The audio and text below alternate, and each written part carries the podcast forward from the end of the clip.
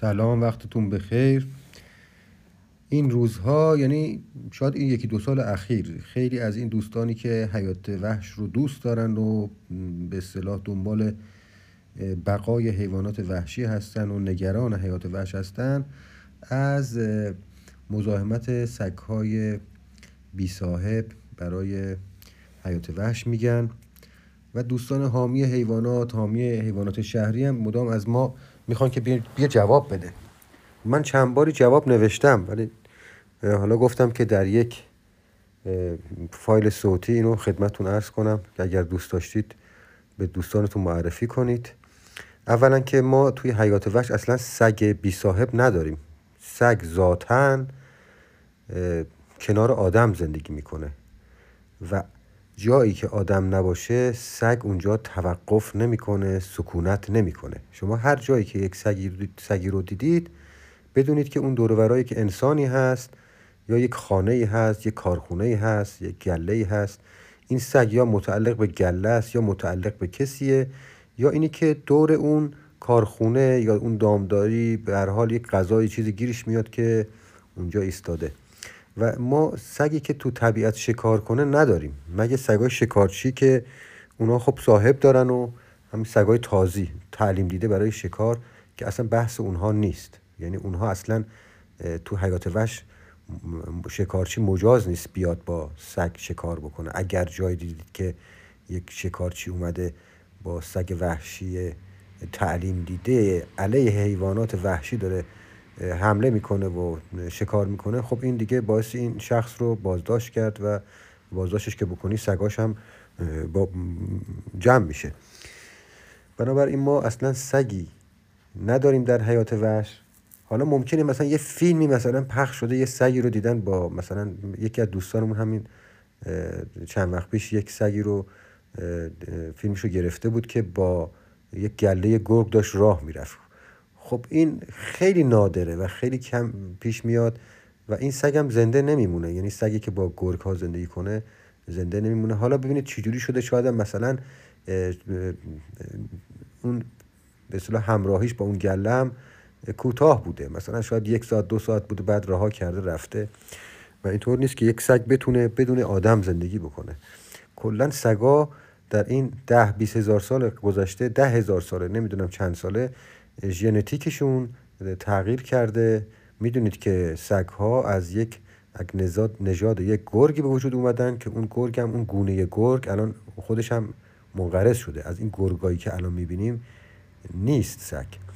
و این ژنتیکش تغییر کرده و به فرمی در اومده که فقط با انسان می‌تونه زندگی کنه. حتی پارس کردنش و خیلی از حرکاتش در اثر زندگی با انسان به وجود اومده و برای ارتباط برقرار کردن با انسان. خب پس ما اصلا هیچ سگی رو نداریم که تو حیات وحش مستقر شده باشه مثلا مثل گرگ مثل شغال بتونه بدون وجود انسان زندگی بکنه. این یک نکته. نکته دوم اینه که الان خود من که توی حیات وحش خیلی رفت آمد دارم و می‌بینم عکاسی می‌کنم مطالعه می‌کنم اینها رو دارم می‌بینم. بله در بعضی جاها من حتی خودم فیلم گرفتم که یک سگی دنبال آهو کرده. و اما این سگ مال گله است. مال گله که توی حیات وحش داره میچره و این دوستان ما که خیلی دلسوز هستند بایستی برن مانع ورود گله بشن که گله سگ همراشه این گله حتی اگر سگ هم نداشته باشه مزاحمه. یعنی شما در بعضی از مناطقی که آهو هست اگر برید ملاحظه کنید می‌بینید که اینجا گوشه به گوشش گله است. همین گله و آدمایی که همراهش هستن اگر سگم نداشته باشن این هیچ فرقی نمی‌کنه. و حتی ممکنه گاهی سگ به نفع باشه چون این سگ نمی‌ذاره که اون آهوها و اون حیوانات وحشی نزدیک این گله بشن نزدیک آدما بشن که به خطر بیفتن. بعضی از این گله دارها ممکنه یه موقعی خلاصه حوض کنن شکارم بکنن.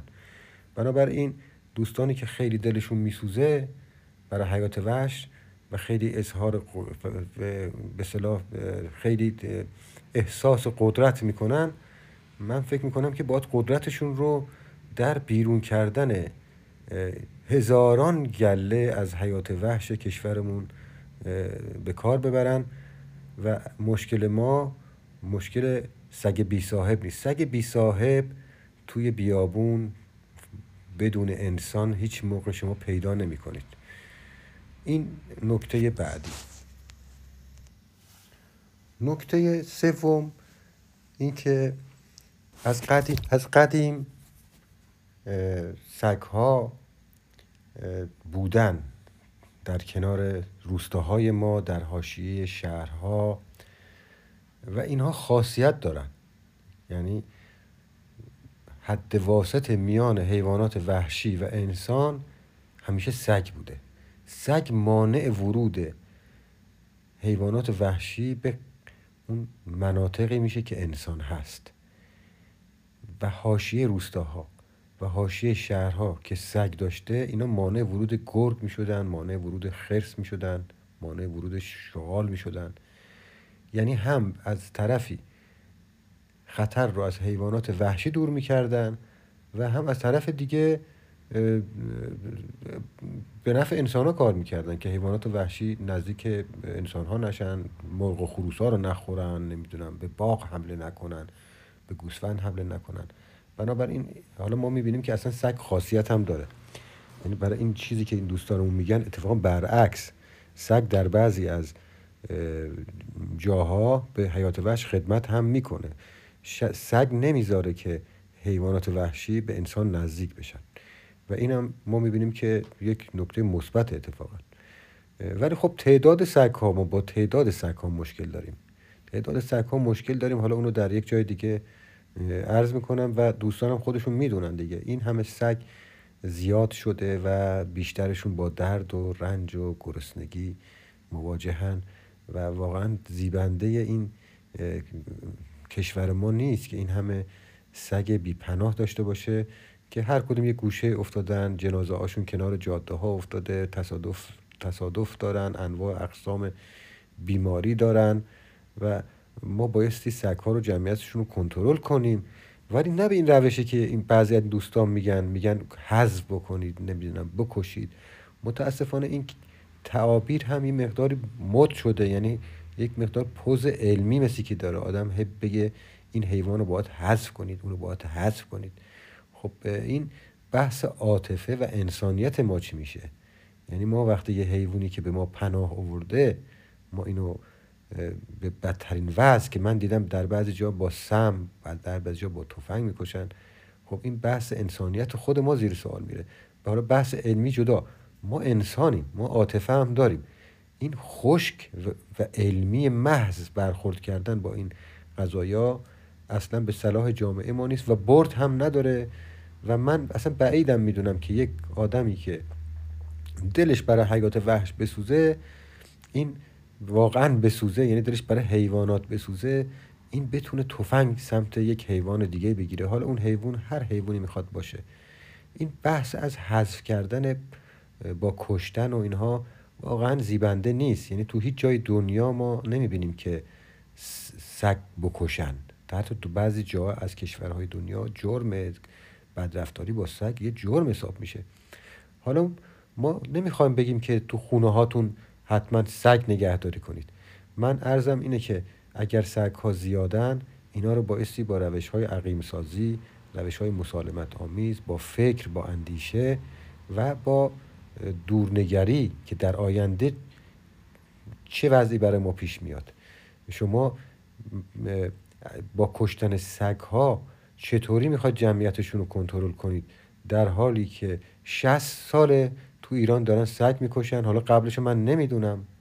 و و این کشتن سگ تو سالهای اخیر بوده که توجه مردم رو جلب کرده اونها رو ناراحت کرده. اونم به خاطر همین شبکه های اجتماعی و این اطلاع رسانی های دوستان بوده که مردم حساس شدن این قضیه. می‌خواستم اینو بگم. حتی بحث علمی هم که ما فرض کنیم عاطفه هم بذاریم کنار. با بحث علمی هم بخوایم بریم جلو با کشتن تعداد سگ کم نمیشه. چرا؟ چون 60 سال ما داریم این کار می‌کنیم و کم نشده والا در یک فایل دیگه میگم چرا کم نمیشه. چرا با کشتن ما نتونستیم جمعیت سگ رو کم کنیم. و این روش غلط رو هی داریم ادامه میدیم. هم بار مالی زیادی داره هم بار آبرویی داره. واقعا آبرو آبرو می‌بره دیگه. کشتن سگ در این حجم تو بعضی شهرها واقعا مای آبروزیه و در شهن کشور ما نیست. خب دوستان این اولین فایل صوتی من بود که به این روش تولید کردم. امیدوارم که فایل های بعدی رو بتونم تولید کنم و کیفیتش هم که فعلا اصلا بیخیال کیفیت بشید. ببینید که کیفیتش هم اصلا خوب نیست. ممنونم. این فایل رو معرفی کنید به دوستان بفرستید این ور ور. دیگه دوستان گوش بدن و امیدوارم که بشه ازش استفاده کرد و یه فایده برای شما داشته باشه. خدا حافظ همگی.